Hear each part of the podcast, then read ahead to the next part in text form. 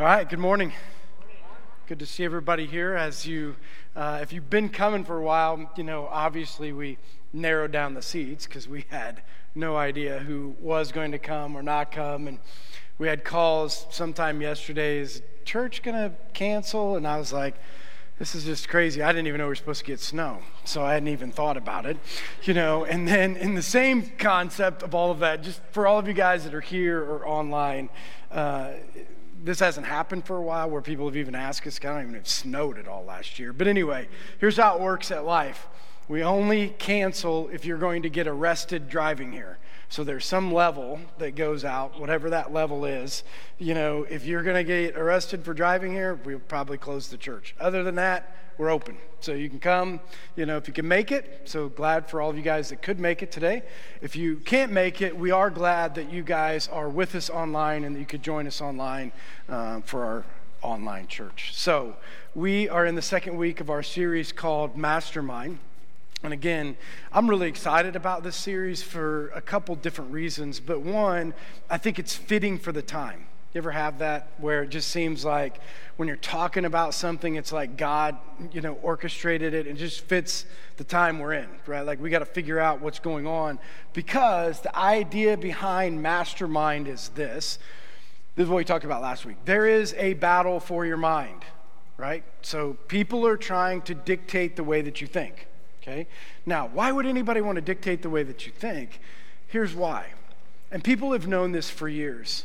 If they can change the way that you think, it'll dictate the actions of your life, right? So, however you think changes the way that you act. If we can change the way that you think, we can change the way that you act, which is crazy. Culture has known this forever. Wherever I can get somebody's undivided attention, I will invest millions of dollars to change the way that you think right? Have you seen lately all the people uh, that have pulled their ads from the super bowl? Have you seen that? Anybody seen that? Like all of the popular ads like everybody or commercials like that used to be the thing after the super bowl who had the best commercial. Why would anybody spend $5 million for one minute right? Well it's easy. They get it the most viewed event in, in the world is the Super Bowl. We will have your undivided attention during the Super Bowl. We will spend whatever it takes because it has proven that when we have your undivided attention, if we do the right commercial, it can get you to react, buy, do in a certain way. Now, here's what they've realized that isn't, nobody even watches commercials anymore on TV right? So why spend $5 million when we can spend nothing and be on Facebook? Spend nothing and be on YouTube. Spend nothing and be on TikTok. Spend nothing and be on Snapchat. Why would we ever spend $5 million? They found a new way to get your undivided attention. But it still doesn't change. Everybody's seeking the platform that has your undivided attention because they know once they have it, if they change your ideology or the way that you think, it'll change the way that you act okay? That same concept is what Scripture talks about all the time. That's why Scripture said there is a battle for your mind. Because Satan knows that if he can get your undivided attention and cause you to think a certain way or distract you or to do whatever, he knows that it can change the actions of your life. Right? So he knows that if he can get you to think a certain way, act a certain way, you know, if he gets you to think a certain way, you will act a certain way. So he's trying to change your ideology. And so last week we said, hey, there's a battle for your mind, and so you better know that because everybody knows this, I hope. Nobody goes into a battle unprepared. Right? I hope. if not, please don't be on my team. You know, I want the people that that know like to prepare if there's a war coming. I want the people on my team that would be like, if somebody's going to attack my house, you know, I'm going to do whatever it takes to be ready for the attack, right? I'm not going to just let him come in because I didn't really have time to get around to it. If I know there's a real attack coming, I'm going to prepare to be ready for the attack. These weeks that we're going to be talking about following this, you know, or today and on in this mastermind series is okay, if there is a battle for your mind, you better get ready Right? You better get ready for the attack. You better figure out what to do and how to prepare um, because the, the attack is, is enemy. Right? Uh, the attack's coming, right? You, don't, you already know that it's coming just like what we talked about, you know, what you saw in that video. There is going to be persecution, right? And so here's what we're going to talk about today. You ever have those people? So we're going to teach today how to stand firm, you know, in, in life. Because part of this reason is, is that Paul knows that there are going to be times in your life that whatever comes your way, you're going to, if you're not or don't have a solid foundation, whichever way the wind blows you, you're going to go. You know, and I've always said this one of the things I can't stand is people that just are two faced. Say what you want to your face, you know what I mean? They make you happy and like shake your hand and say everything, and then they go to the other guy and they just whatever makes them happy and they don't stand for anything. You know, that drives me nuts. I would rather you just be a man and say it to my face, you big baby. You're out there talking to everybody else. Like, well, you're not enough of a man just to say what you think. I got broad shoulders. You don't like me? You don't like what I'm saying? You don't have to tell anybody else. I'm here. You know, I'm not that far away. Like, you don't have that, no problem with that because I can't stand people that just get swayed right? And whatever comes blowing in, they're going to go over to the popular side to make everybody happy because they think the objective of life is to keep everybody peaceful and happy. I'm like, that's a terrible objective, right? The objective should never be to just keep everybody happy. Paul says the objective is life of life is to stand firm in what you believe. Knowing this, because he already, this is just a given. One promise that Scripture gives us is if you stand for something, you will be opposed. Okay? If, which is what I told you, and we're going to talk about this in a little bit, if you go where I think a lot of people are today, which is the lukewarm side, you don't really stand for anything. You're really not cold or hot. You know, you're not really on fire for Jesus and you're not really like against Jesus. You're just kind of like, I'll just keep going down the road just to give you a little heads up, read Revelations because in Revelations there's this story about people who are lukewarm. And if you haven't read it, let me give you the end of the story of what Jesus says he does with lukewarm people. He spits them out of his mouth. Right? So, what Paul's saying is listen, if you stand firm, hot for Christ, what he has said, what the truth is, there is going to be opposition. It is coming. But in the midst of all of this, you are know you know that in what you believe is what's going to keep you anchored to this spot. Because if you don't believe in anything, you will be shifted in the wind. Whatever popular culture is or whatever popular opinion. So today, we're going to work on training your mind to be focused on or to stand firm in what Scripture tells us so that our mind, as we train it, doesn't get swayed with whatever popular opinion is. So if you have a Bible, turn to Philippians. We're going to be in Philippians 4. So in Philippians 4, we're going to be looking at verses 6 through 9. So Philippians 4, 6 through 9. And here's a little bit of what was going on in the Philippian church, okay? So if you remember, you know, some historical facts about it, the church in Philippi was the first church ever planted by Paul in Europe. You know, so if you like history, that's a little bit of history. The first one that's ever planted in Europe, but it had some unique challenges and some unique things about it. One of the unique things about the church in Philippi, if you read throughout all of Paul's writings, it's the church that he calls generous, right? Because it's the church that supported his ministry even though they were poor because there was a, that culture in, in Philippi was very poor, but they kept supporting in, in places like Corinth and Ephesus that were very rich, never gave him any money. Right, so he says, you know, the church in Philippi was very generous, but it also had some, some big challenges. One of those challenges were they were very poor. Now, think about this. So, Paul goes to them and gives them the gospel, okay? They receive the gospel, and when you receive the gospel in Philippi, persecution is coming, right? So now you go to church and you could be put in jail, or now you go to church and you could be beaten, or now you go to church and you could be killed, or now you go to church and your children could be taken away from you, right? So persecution is happening, so life gets interrupted.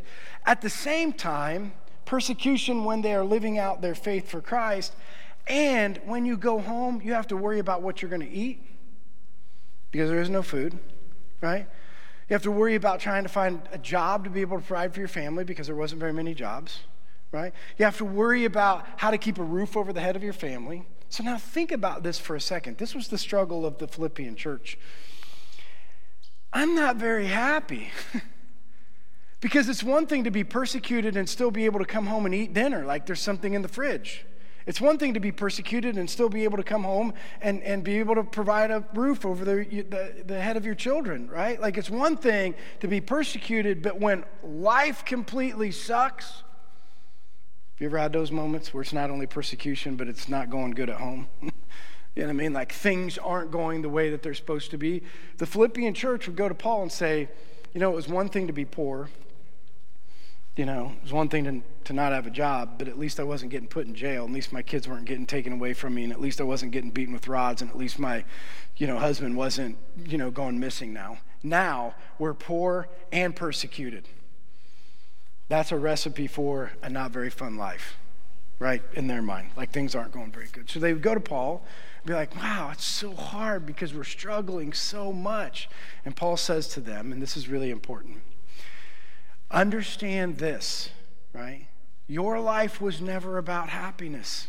Like I, you might have missed this. He says, I'm going to teach you something greater than happiness. I'm going to teach you joy. And they're like, Joy, what's the difference between joy and happiness? And he tells them, This is the difference. Happiness is determined by the circumstances of life, right? Circumstances of life are good, you are happy. Circumstances of life are bad, you're, yeah, I mean, things aren't good. And so, because you want to be happy, you want to tr- control the circumstances of life so that you can make them all good, so that you can be happy most of the time.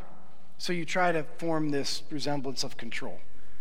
Right? You, should, so you try to control your circumstances to make sure your circumstances go the way you want them to go, because if they go the way you want them to go, then you're going to be happy at the end of it.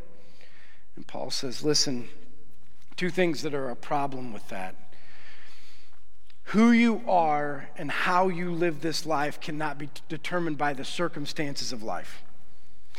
And you have to remember this, whether you like this or not. You're not in control. You don't get to control the circumstances of life, right?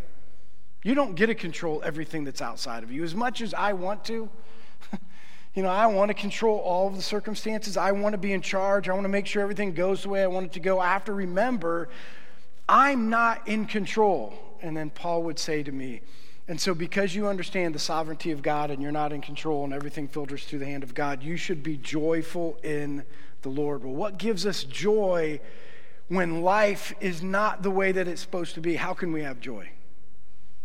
And this is what Paul would tell the church of Philippi and what he's telling us today. Our joy is found in the Lord because, this is so cool, right? At the end of the day, this world, and, and I'm not sure that it's not, could just completely go berserko, right? Like everything could go wrong and everything could collapse. And, and at the end of the day, everything could go against everything that we think is right. But at the end of the day, I will spend eternity with the Lord. And so will my children who know the Lord, and my friends that know the Lord, and the people around me that know the Lord. So, my biggest focus is not trying to change the inevitable, the collapse of the world. Like, I'm going to be involved, I want to make fix it wherever I can. But at the end of the day, you know my biggest priority is? To see you again.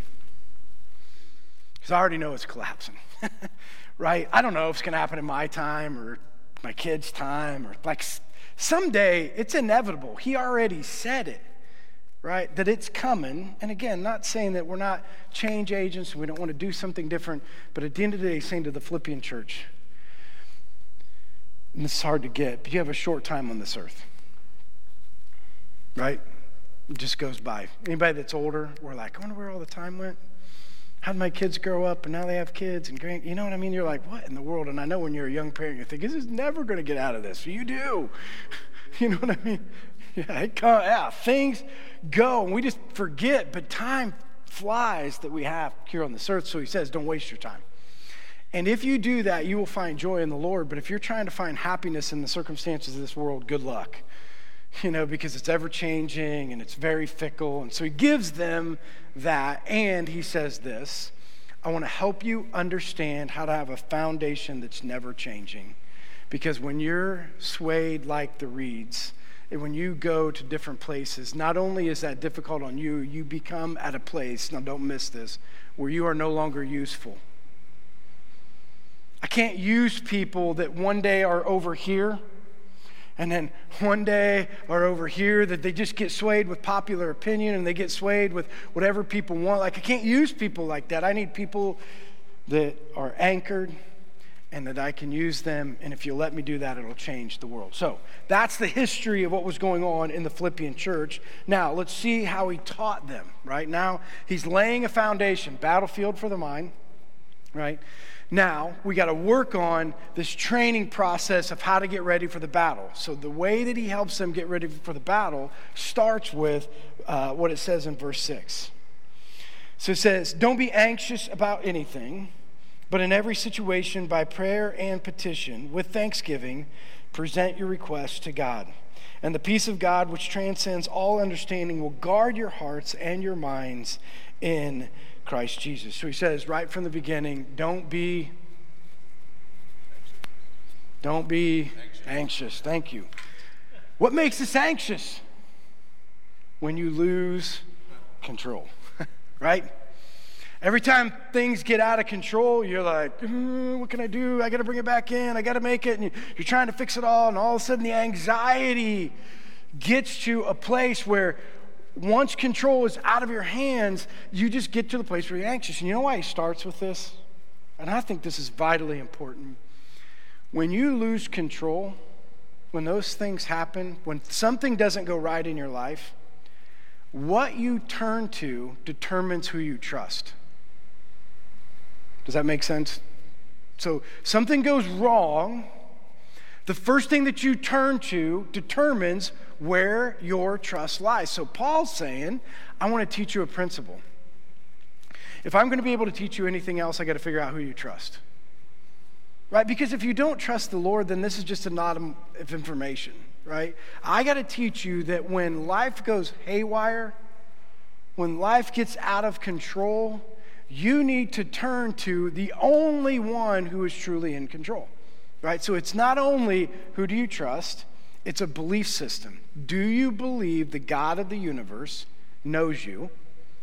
Do you believe that the God of the universe knows your life?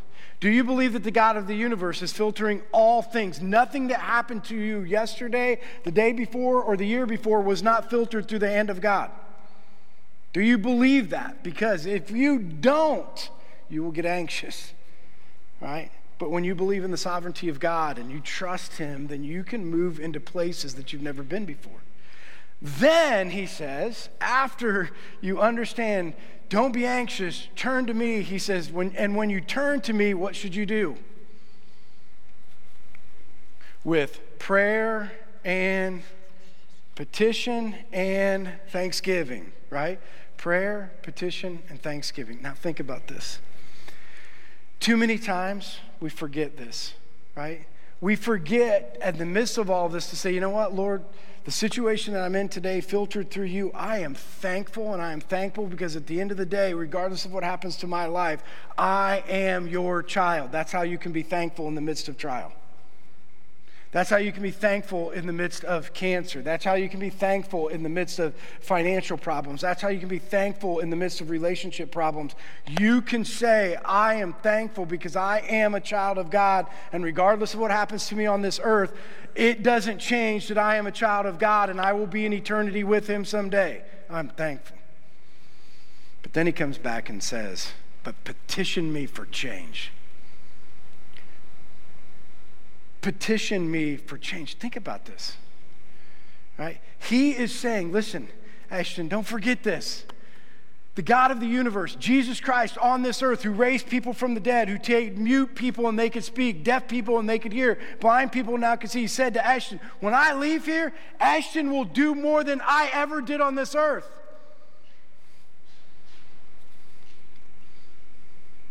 You're not like, wow? Because I'm kind of like, wow. you know what I'm saying? Like he raised people from the dead, and he's telling Ashton, you're going to do more than that, dude. You know, I'm sitting back there thinking, holy crap. Right? Like, if that can happen, then I'm petitioning God when there's cancer. I'm petitioning God when life's out of control. I'm petitioning God when my kids are not saved. I'm petitioning God when my financial situation is out of control because He's the God of the universe who said, through me, we will do more than you could have ever done while Jesus Christ was on this earth. Through you. I'm petitioning. And I'm asking because I believe in a God that wants to use me and you to change the world. And you know why? This is so important. Don't miss this. You know what he says at the end of that? Because then you're going to get a peace that surpasses what? All understanding. Why is that important? When you do things, when you do them in prayer and petition and you make yourself a vessel, so this is what this is what we know. So just keep using Ashton, right? He's going to say to Ashton, listen, Ashton is going to do some things that his friends are going to look at him and say, I have no idea how he's doing that. No idea. Like, there's no possible way he should be, ever be able to do that, right? No way in the world. And Ashton gets to say, I know. Isn't that cool? The only way I could have ever through this circumstance is because of Jesus. You want to know why the world doesn't ever see Jesus? Because by prayer and petition, we're not asking Him to do things through us that are so amazing that the world is saying, What the world happened to you? There's no way you could have done that. There's no way you could have taken that step. There's no way through this devastating thing that happened in this in your life that you could be praising the Lord. There's no way that you could have taken this courageous step and talked to and led to and you know what I mean? Like we're not doing it and people the world's like, "Who's Jesus again?" Like I know you guys talk about him in church, but I've never seen him in the world. By prayer and petition, I want to be a vessel that when people see my life where they say, What in the world? There's no possible way.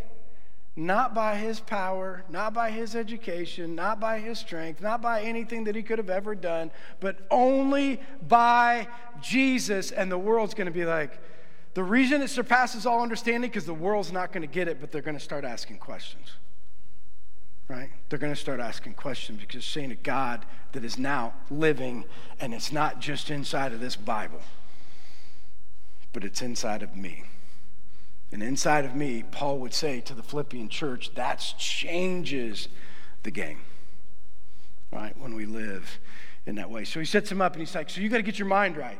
So, part of getting your mind right, part of training your mind is understanding who you are as a child of God. And that when things come up, you understand the sovereignty of God. And that you get to the place by prayer and petition that you get used in a way that the whole world's not going to understand it, but you're going to reveal that Jesus is alive through you. Right? Get your mind right. Think about that. Don't forget it. If somebody tries to get you off track, get back to that place. Then he says, uh, and he goes on and says this in verse 8. Now, verse 8 says, Finally, brothers and sisters, whatever is true, and whatever is noble, and whatever is right, whatever is pure, whatever is lovely, whatever is admirable, if anything is excellent or praiseworthy, think about such things, right? So he's saying, I'm going to teach you what to think about, right? I'm going to teach you how to train your mind. That's what today is. We teach you how to train your mind. And he starts off with this. He says, you have to start thinking inside of your mind or training your mind to determine what is true. How do you determine truth? Now, remember when I said, I don't know, maybe I've said this all year. People say say it all the time, but I just feel like I've said it a lot more lately. How I think the church has made a shift over the past few years towards the middle. Remember when I talked about this? Like, I think there's this problem inside of the church. Part of what I think is the problem inside of the church is how truth is determined, right? So, in our world today, think about this how people determine truth. Truth, determined in the world today, is usually determined by what garners our emotions, right? So, what makes us happy, or, you know, like, I, yeah, like that's got to be true because if that's true, then I feel good about it, right? Like, I feel good about saying that is true because that makes sense to me and it makes me feel good. And not only does it make me feel good, you know, at the end of the day, it doesn't cause division right? So I need to make decisions that are emotionally gratifying and that it doesn't cause division around the people around me so that there's harmony and feelings and they all go together and we all deem it in this thing. Well, it's all about love, right? And that sounds good, doesn't it? Like that all sounds good. The problem then becomes so that, that's some of what it is for the world, but the other problem becomes this this is happening inside of the church, right? So here's what I think has happened inside of the church.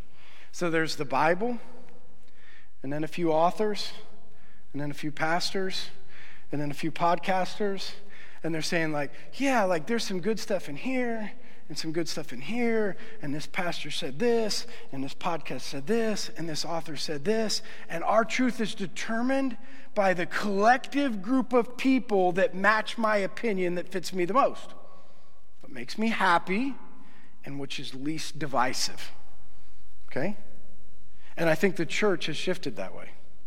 I think the church has started preaching more out of books than the book, right? Because the books are popular, right? Find a popular book that everybody likes and it makes everybody feel good. And I think preachers are preaching messages that are that are messages that would say, I want you to walk out of here feeling encouraged and empowered. And, and I'm just telling you, if you preach out of here, it's not always encouraging it's like rough sometimes, right? Like if you're going to what this really says, like it's rough to go through this. So I think the church has made this shift.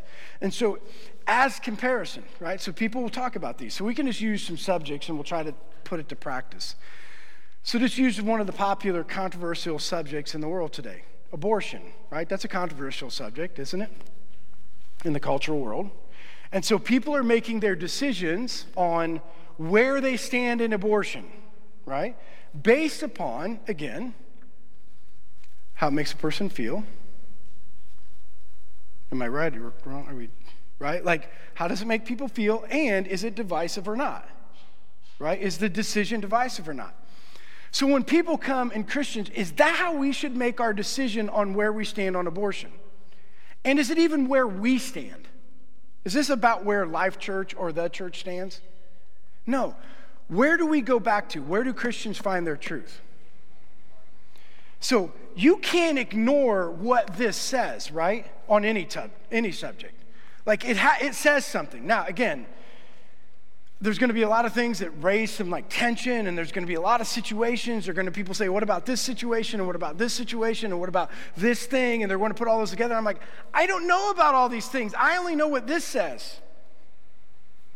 Like the truth of Scripture says this, and it was never about my opinion, your feelings or my feelings, division or not division, because at the end of the day, he says joy, not feelings right? And he says that at the end of the day, for us, it's not about division or not division, because if you stand on the word of God, you will be divided with the world. It's not about unity. You can't create unity. He says from the beginning, you will be opposed.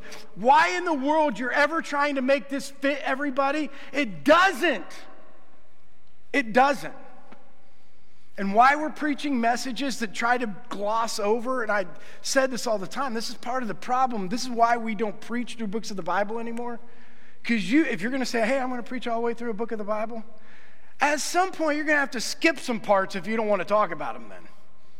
Right? Instead of like, hey, here's some great topics. Are you excited? Come to church and we're going to talk about how to get a girlfriend, you know, in seven days. Right? And here's what the Bible says about you getting your girlfriend and how to be able to do it right? Like, and we'll tell you the scriptural references on how to find the right girl.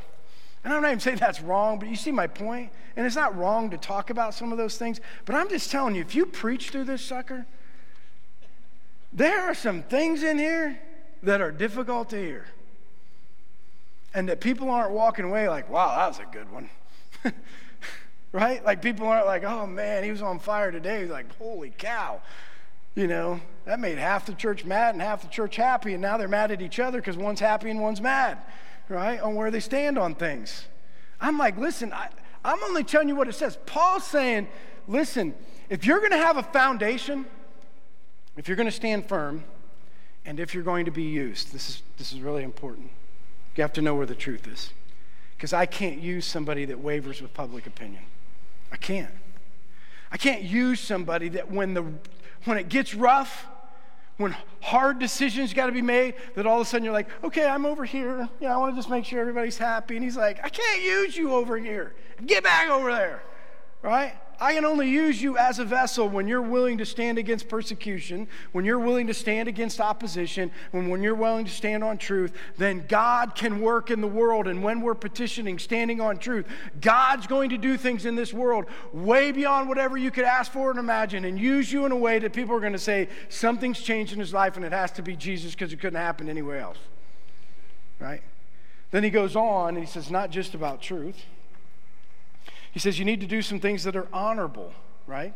You need to, to dwell on things that are honorable. And so inside of that, he's saying, bigger than just truth, you got to dwell on some things that are about you know, uh, heavenly things, right? Not just earthly things. Because at times, don't we get a little bit distracted on, on dwelling on things that, that really don't matter? You know what I mean? Things that, that kind of get us off pace, and we don't really think about heavenly things and dwell on heavenly things. Just like last night, um, and I, you know, I wish I was way more disciplined than this, but I don't know how this happened.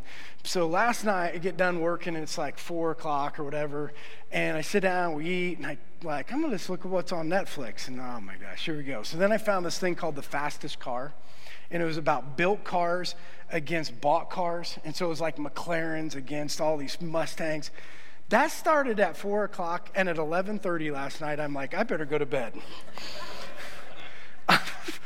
I'm like, what just happened to me? You know, like, I, other than now, I want to build a car and I want to, you know, find a shop and I want to, you know what I'm saying? Like, I'm like all in about building a muscle car now. Other than that, but you see what I'm saying? You know how easy it is to get distracted on things that don't really matter?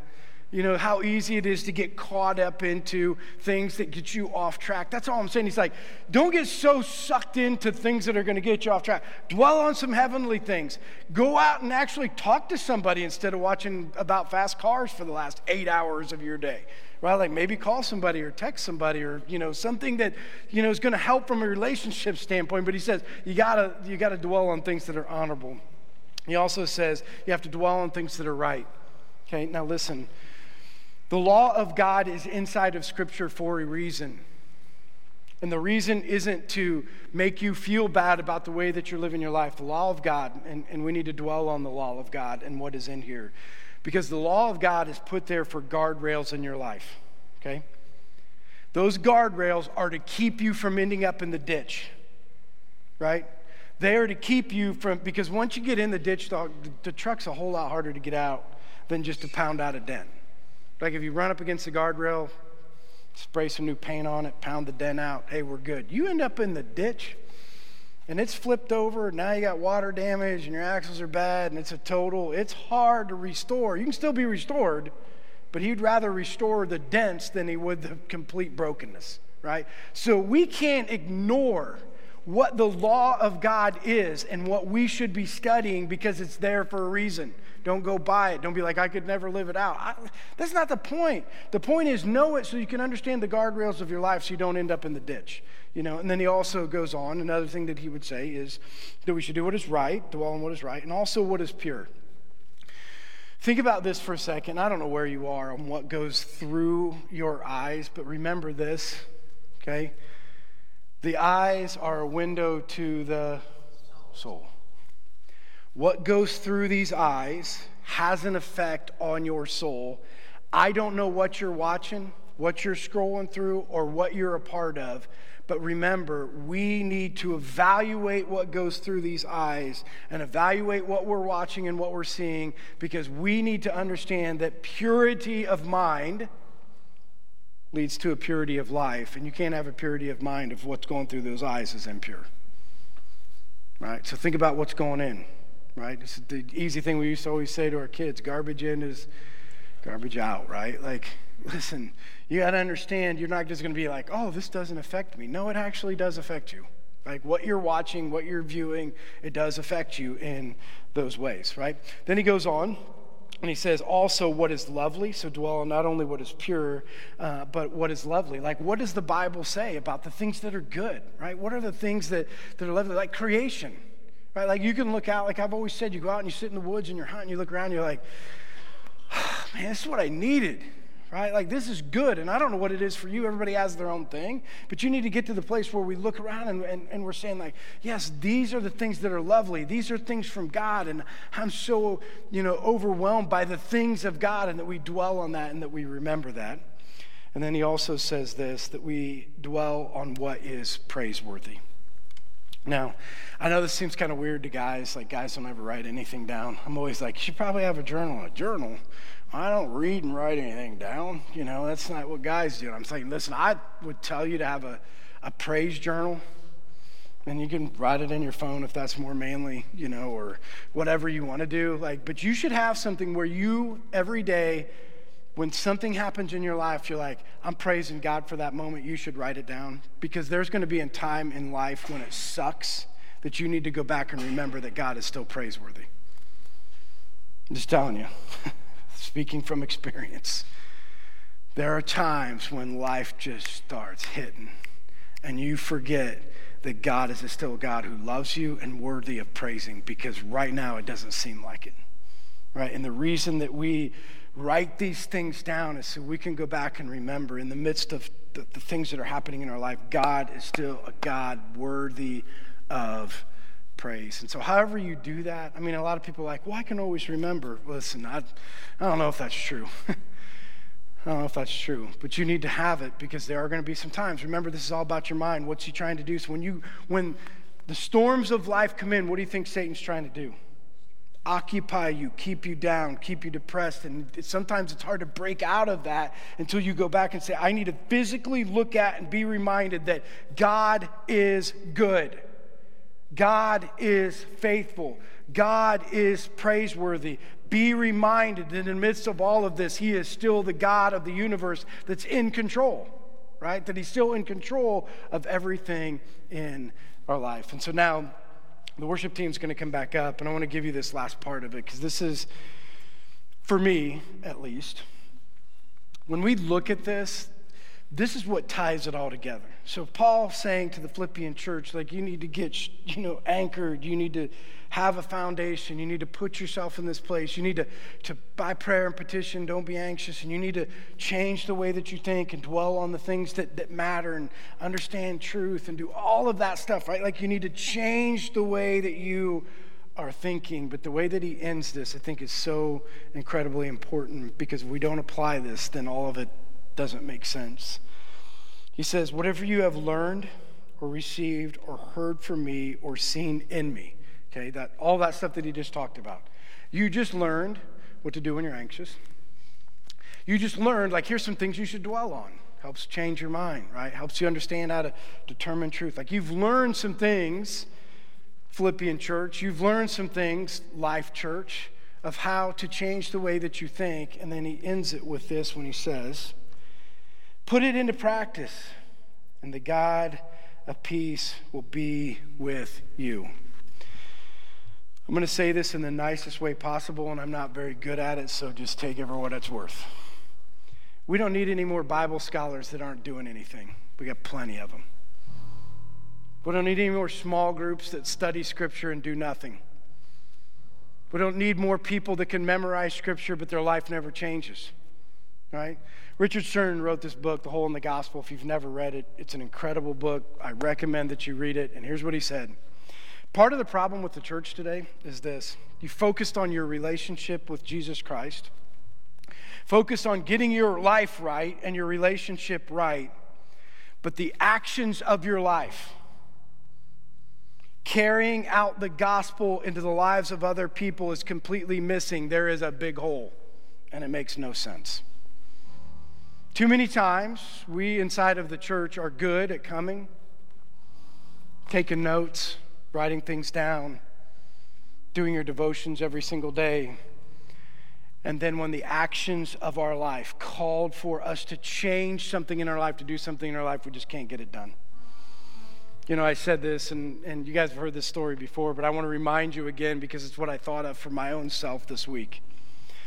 When we came to the place where um, we were trying to make a decision on whether or not we took in the kids, you know, if you don't know, we took in five kids. Started off, they were just going to be at our house for a while until the parents got their life right, till the parents not coming back. And we're sitting here, now we're realizing the parents aren't coming back. And so we're seeking advice from people in the church. What should we do?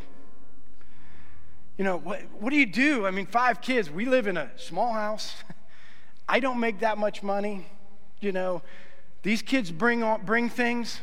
Do you know what I mean? Like, their whole life wasn't always perfect, right? So they, they come with stuff. And so I ask people in the church, like, well, I wouldn't do it. I wouldn't do it. Do you know what? And they'd go through the list. You know what it'll do to your kids. You know what it could corrupt your kids. You know all that stuff. And one of the proudest moments of my life was when we sat around the table with our kids. Today, here's the deal. Here's where we're at. Kids are all like, it's funny because our kids were sleeping on cots because they gave those kids the beds, you know, because they wanted this to happen. And I said, so we're like, what do you think we should do? Because I want you to realize this. We're probably not going on vacation the way we used to go on vacation. And just so you understand, this 1,600 square foot house isn't going to be like this anymore. Like, we're going to have to make some changes. Some things are going to have to be different. We sat around this table and we talked to the kids, and they looked at us and they said, is this even a decision? What does Scripture say? Pure and faultless religion is taking care of the orphan and the widow. Why is this even a discussion? If they're in their home, Scripture says it's a mandate, not a suggestion. It is a mandate. I get it. There's a lot of things that go with it. You know what I mean? a lot of struggles that go with it. But what do we believe to be true? You know, one of the, again, with that same thing is, is like the kids went one Sunday to talk over in a church in Adams County about what was going on. You know, might be another one of my proudest moments of my children. And one of the older ladies in the congregation said, Brady was up there speaking, said, Hey, how hard was it for you and sacrifice and all that? And Brady looked out there and said, That's the dumbest question I've ever heard. And I'm like, yeah. I wasn't there, but when they're telling me the story, I'm like, That's my son. You know, I'm like, We don't have to be politically correct because he said, it was never about our sacrifice. It was never about what it cost us. It was never about any of those things. It was about we are Christians called to do and we're going to do. Cost to us means nothing. I'm like, thank you, Lord. I needed it. From the, the mouth of a babe, through the eyes of a child, faith through children makes sense all those other things, you know, that we were trying to factor it in, and church people were trying to factor it in to make it all make sense. The faith of a child makes sense. Is this what it says? Then do it. And that's what I think he's asking each one of us today. Be a doer of the word. Dwell on what is true and what is right. Put your anchor on. Don't get moved right? I want to use you to change the world, but I need you here and available and ready to go because I want to use you. Petition me because I want to change this world. I want to use you in amazing ways. Will we as a church train our mind to remember those things, to be used in ways that the world's going to look at and say, I don't get it? And we can say the same thing, I don't get it either. The only thing I know is what is true. Jesus Christ is my not only Savior, He is my King. And I will fight for my King in whatever He asks me to do. Will you stand so I can pray for you? Heavenly Father, we come to you today, Lord, knowing and understanding that um, there is a battle going on for our mind. And Lord, when we know the battle is out there, we need to be prepared. Paul teaches us today to be prepared. Don't be anxious. Don't try to, to get sucked into this idea that you can control everything but because you can't, right? Understand, petition you, Lord. That's what we're doing today, Lord. We're petitioning you. We're saying we will stand for what is true. We will dwell on what is right and honorable and lovely and all of those things. We will, we will think of things that are praiseworthy. But more than that, Lord, use us let us get out of this culture of learning more about Scripture and doing nothing. May we be a church that stands on truth, and our lives are dictated by the way that we think and the things that we do, by what you've asked us to do and how to live. Lord, we love you. In your name we pray. Amen.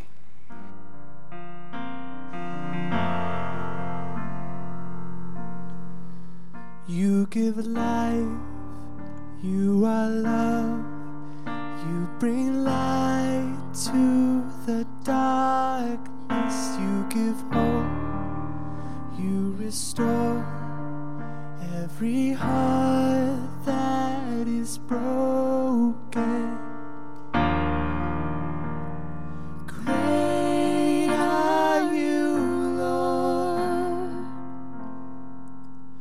It's your breath in our lungs, so we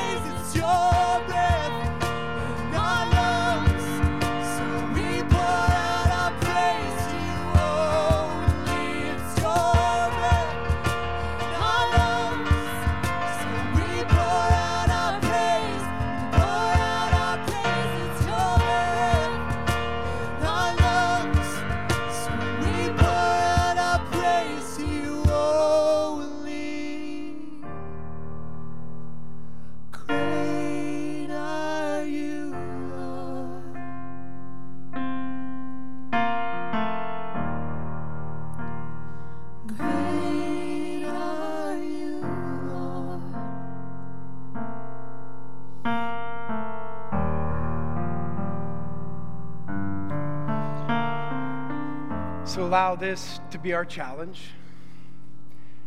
Remember, there is a war going on. Nobody that understands a war sits around and waits for the enemy to come, but gets prepared. May we be a people that are getting prepared. May we be a people that would understand what's at stake. And may we be people, and may we be a church that stands firm in the midst of opposition. May we be a church that doesn't just read truth, but lives out truth. And may, me, may we be a people that are used in such ways that the world's going to say, far beyond what could ever been asked for or imagined.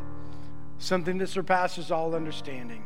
The way that we live our lives brings glory to God and to God alone. So, again, we encourage you guys keep coming back. Like this just keeps building every week, and I think it's such a timely thing and getting us ready for maybe what is happening right now or what's to come.